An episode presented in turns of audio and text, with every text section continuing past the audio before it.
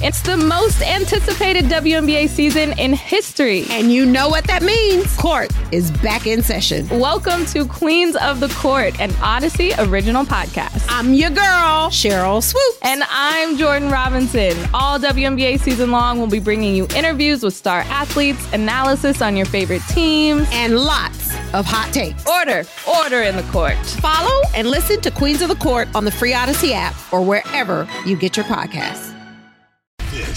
This is Reception Perception, the show. Now, James Koh and Matt Harmon. Um, yo, what's going on in Baltimore, bro? Seven receiver drops in week oh. five. Oh my god. Okay, I want to start this conversation with Rashod Bateman.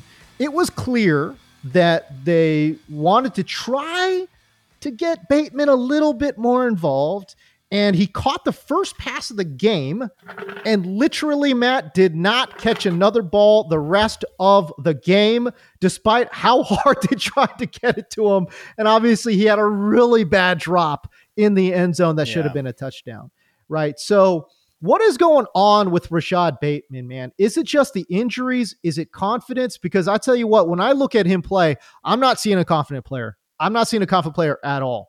Um, and, and I just wonder is it, again, is it the injuries? Is it in his head? Is it just bad circumstance? Are we just on the wrong side of variance? What is it? What are you seeing? A little bit of everything. So I went back before this show because I knew we were going to talk Ravens, and I mean it's been an onslaught in the Discord asking about Rashod Bateman. So I went back and charted his uh, game against the Steelers and his game against mm. the hmm. Colts uh, before okay. he missed time with a hamstring injury uh, in against the Browns. So here's the deal with Rashod Bateman. I mean, number one, he is only running out as a perimeter receiver. 96.1% of his snaps in those two games have been outside. He has been on the line of scrimmage for 94.8%. So pure X ISO receiver on one side of the field. That's it. Like, obviously, Zay Flowers is their movable chess piece. Uh, you're not going to play Nelson Agholor at X because nobody's going to take you seriously if you do that. So it's mostly been him, and then obviously against the Steelers, okay. Odell Beckham rotating in as as the outside receiver uh, alongside um, Rashod Bateman. And man, I, I mean Beckham. Uh, it look, doesn't look good for Beckham. No, you know, I was gonna say, is he toast? Because uh, doesn't it's not looking good out there, bro. It does not look good, uh, especially from a juice perspective, which is not surprising because you know he's just where he is at this point in his career. He still at some point can run some good routes. I think he's, he's good, still good route runner. Just the explosion is not there, you know. And anytime he's gonna have to like the crazy catches that he you know used to make, I think are probably a, a thing of the past, right? They throw Agreed. that fade route to him against Jerry Porter Jr.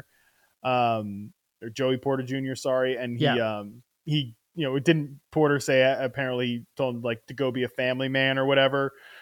Not great. You know, not great. Anyways, that's uh, that's that's rough, dude. Yeah. Damn. With Bateman specifically, now I think he's still really good at separating on like slant routes and curl routes. In these two games, 85.7% success rate on uh, slants, 87.5% hmm. success rate uh, on curls. Like those routes are still really good.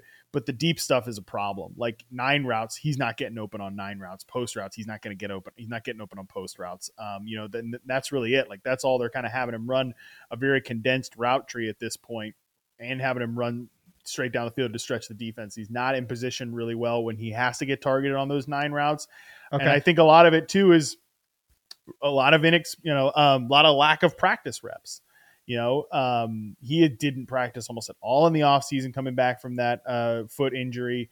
He got the hamstring injury uh, in season. You know, I think it's going to be a slow ramp up for Rashod Bateman. And by the way, we this is was easy to see coming because you know Nelson Agholor is playing more than him at this point because Nelson Agholor practiced with the offense all off season. Right.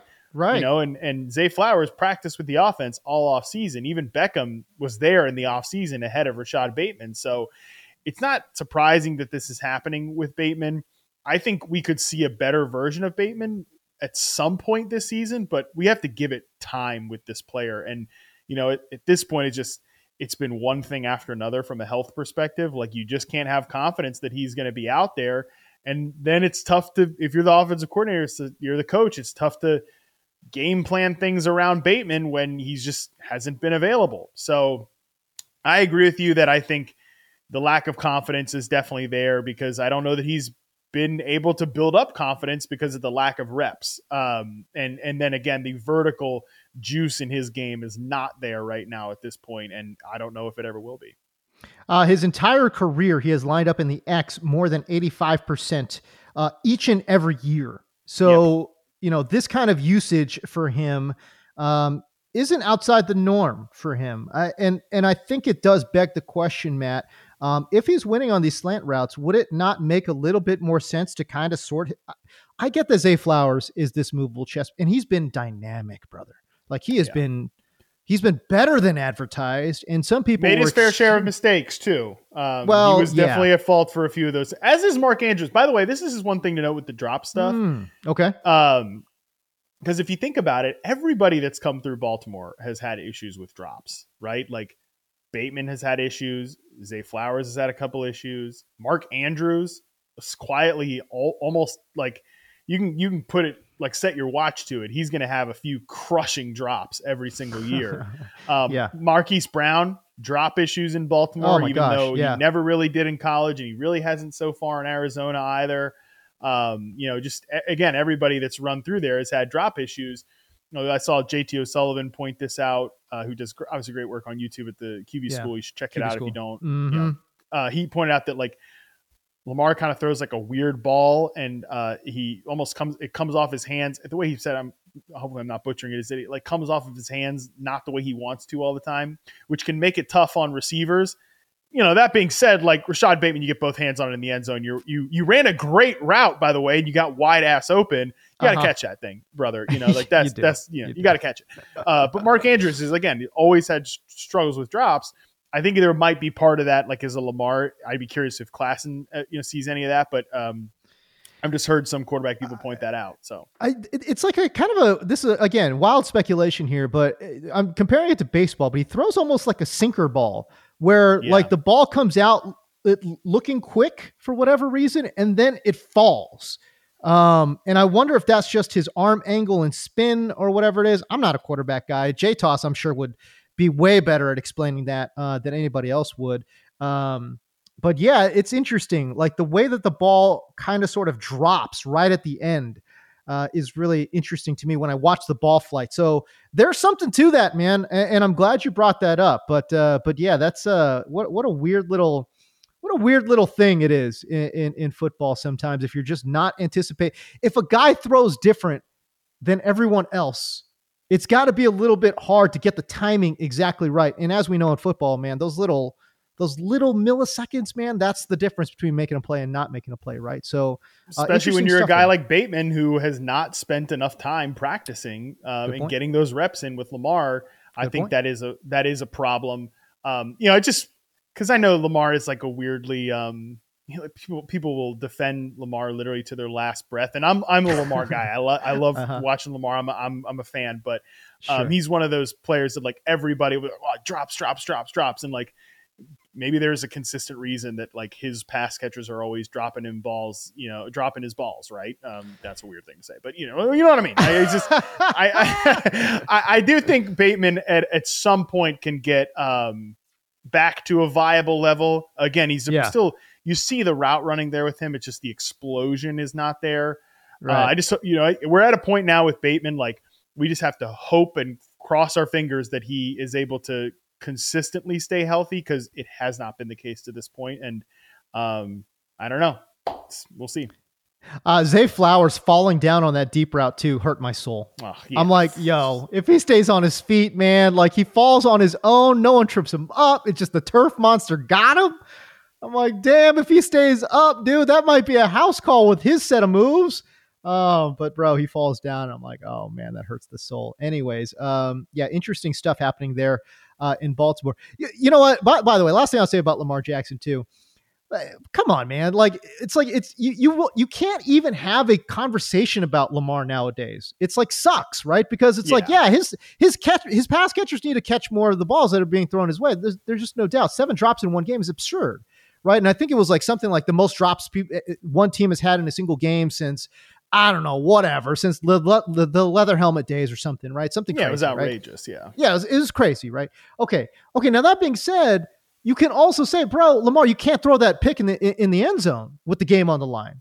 right? But it's like, oh, well, he wouldn't be in that position if his guys caught the ball. It's like, okay, I understand. Both dude, things can be true. Yeah. You know what I mean? It's like, come on, man. Like, can we at least say that was a bad pass? Like, and I, if I say that, am I a hater? Like, am I saying that Lamar Jackson can't play quarterback? No, I'm just saying it was a bad throw.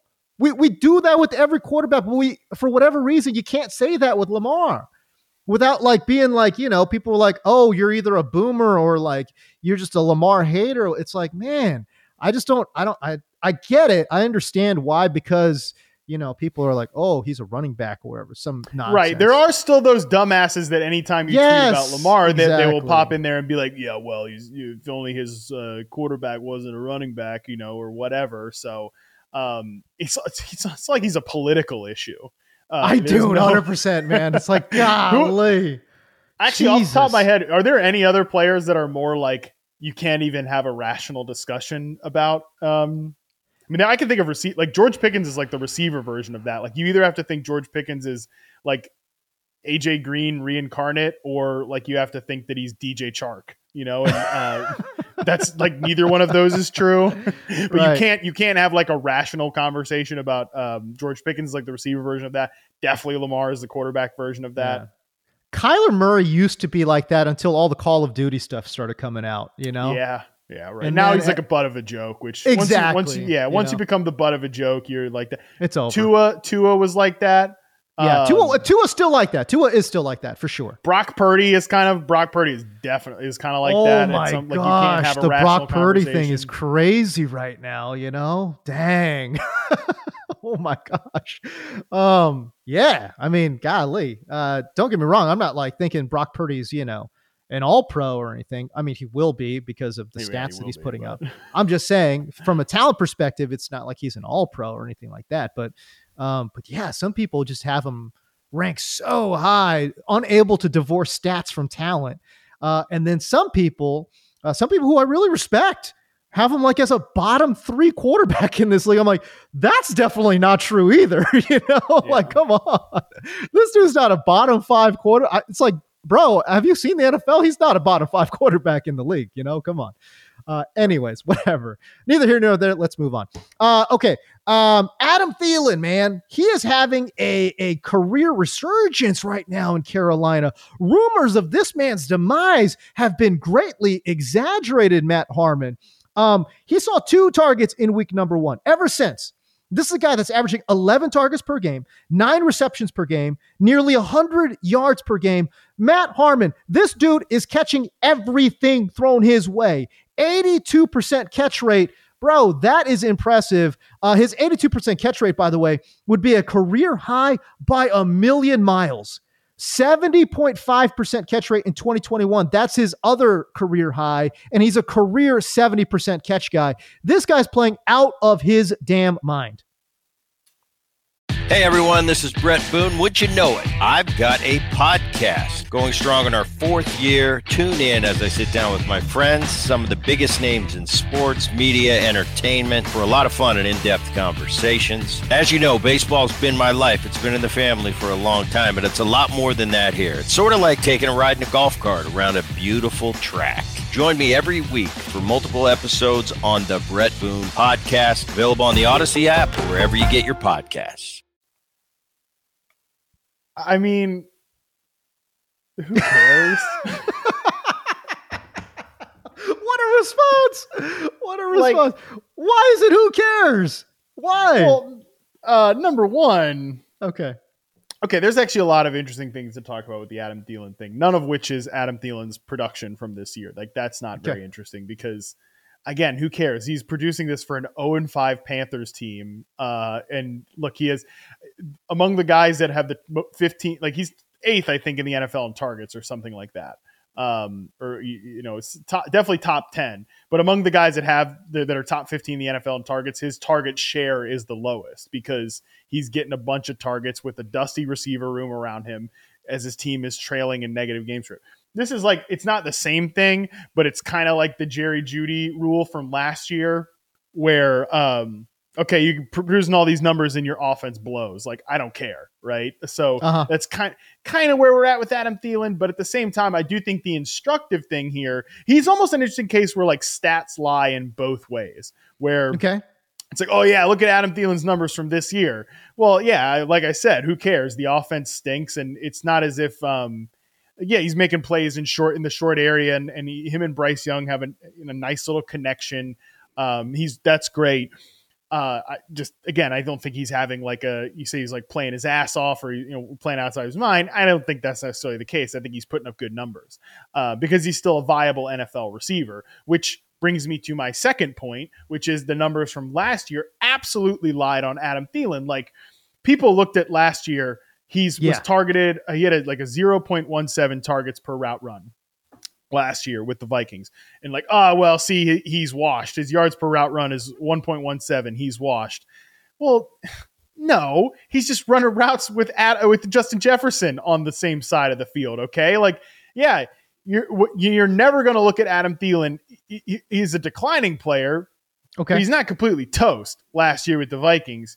You know, he's just never going to be the first read in the progression because you have a player that we talked about at the top of the show who's one of the two or three best non-quarterbacks in the NFL. You see what I'm saying? So like yeah. yards and targets per route run are going to lie to you because he's on the field all the time because he's still a viable NFL player he's just not going to be getting a ton of targets and get making much production because the guy who's going to be doing that is Justin Jefferson. Then they bring in um, old buddy TJ Hockenson and he's like that safety blanket for Kirk Cousins too. So he becomes the third guy in the progression there, and he's never going to get a ton of like targets and yards per route run because he's just not going to be that main factor in the offense. The offense is going to funnel through those two guys. Now you'd see him this year in Carolina, and he's moved into the slot, which is a thing you always have to monitor when these veteran declining perimeter receivers then move into right. that like big slot role. Now he's getting, you know, the ball completely funneled to him because there is no, you know, there's not a lot of other viable options in the pass game this year. His targets per route run, his yards per route run um, are are way up, right? Yeah, so far this year, right. uh, two, 0.24 targets per route run. His yards per route run is over two. Like that stuff, yards per route run and targets per route run involved. Like targets per route run, I get is a, is a talent stat, but sort of when you're playing across from a guy who's the most talented receiver in the NFL and Justin Jefferson, your targets per route run are going to be negative and negatively influenced by that. I'm sure I'm like the Pepe Sylvia, you know, Charlie Day, always sunny. Like I'm pointing in all these different directions right now with the string and just, but so the point here is that like uh-huh. number, like receiver numbers, even the advanced ones like targets per route run and yards per route run can lie to you. They lied to you about Adam Thielen last year. I, I kind of sort of think they're lying to you this year, even though he has successfully and critically, and it's important to talk about this stuff, made that transition from the perimeter slot receiver or perimeter receiver to the big slot receiver as a veteran guy. Okay, let me put a button on the outside inside numbers because I got some interesting numbers there too. I just want to go back and give you a complete pushback on it doesn't matter. It does matter. This guy is playing really good football right now. I know it's for a bad team. I get that. But we're talking about a player who is 33 years old and carrying the lantern right now for Carolina. Listen, this whole idea of you got to throw it somewhere has been disproven in so many different spots, man. And at the end of the day, I mean, look at look at what's happening in New England. Look at what's happening. There's no one there's oh, yeah. no one making a play. And so for me, it's like when I look at Adam Thielen, I'm like, yo, okay, uh, is he the only option in a in a dusty room of receivers? That is true. Yes. But he is also playing well, which is why he is compiling as many of the stats as he is. So I understand what you're saying. I do. But bro, I am a person that is like, I'm just like, yo, I'm impressed because here he is at 33 years old and getting back to his, you know, position switch, if you will, going from an outside receiver to an inside receiver has been really impressive. This is a dude that, again, has played 75% in the slot this year. Last year, he was at 32% with Minnesota, right? And and I found this to be surprising. Like I thought his game actually would be a little bit more conducive to playing inside, but Minnesota has really used him as primarily as an outside wide receiver, you know, anywhere between 75 to 80% lined up outside. This year it's 75% inside and and his aDOT has come way down too. right? Uh, a 10.7 career aDOT prior to this year. Right now, it's at 7.2 right? So he's seeing shorter targets, he's lining up inside, but he's doing a really good job in terms of creating separation and giving his quarterback a clear window for for him to throw the ball. And again, are, are they are they huge plays? No, they're not huge plays, but it's keeping the offense. I don't even want to say afloat because their offense sucks. But I mean, it's like, but you know, at least trying to keep them on schedule. You know what I'm saying? That that's the only thing I'm impressed by, man. Like he's He's really, again, made that nice transition from outside to inside seamlessly and is and is even at his age a playmaker for Carolina right now. I think both of those things, man, they deserve their due. I'm not trying to not give him his due. Uh, I'm just saying that you know, again, when you putting up hollow stats when you're getting blown out by the Lions. Like you say, he's holding the lantern. Where where is he holding that lantern? Where is it leading to? Like uh, yeah, not not out of the woods. yeah, yeah not out of the woods, into the pits. And, and, yeah, he is he is absolutely earning right. those targets because he's a, still a very solid NFL player. That that's kind of my point in that the Vikings stats were a lie in that way. But um, here in Carolina, yeah, he's way better than I think people gave him credit for going to this year. And and the slot stuff is interesting too because he actually played big slot receiver for the Vikings at one point prior to Justin Jefferson being there, and they were more of a when they were more of a eleven personnel team. Remember, like I'll never yep. forget this because remember Steph Diggs in I think it was you know 2016 he played a ton of slot receiver, like catching little pop gun passes with Sam Bradford. But then people were like, oh no, they're moving him outside. Can he win outside? And obviously, you know how I felt about that in reception perception. And then meanwhile, Adam Thielen caught 91 passes in 2017 as a big slot receiver and 113 passes as a big slot receiver for the 2018 Minnesota Vikings. So he's had experience playing in this role too. He's basically doing kind of like what Larry Fitzgerald did towards the end of his career. Right. Um, just a bit of a, again, more meaningless version because it's for the 0 and 5 Panthers, not the Cardinals pushing for an NFC title run. It is really interesting that you bring up 2018, which was by far his, you know, career year, right? 113 receptions in 2018 for 1,300, almost 1,400 yards, um, and had nine touchdowns that year. Um, and, and, again, other than this year, that was also one of his best, you know, um, catch rate seasons too, catching 74% of the passes thrown his way. Uh, the reason I bring up 2018, and I just wonder about this, man. I bring up 2018 as a career year for him. That was also one of the highest, you know, um, slot percentages that he had seen in his career. 55% of his snaps came out of the slot in 2018. And again, I just want to bring up 2019, 2020, 2021. Uh, this guy was lining up um, inside, not 55% of the time, but more like 25, 30%.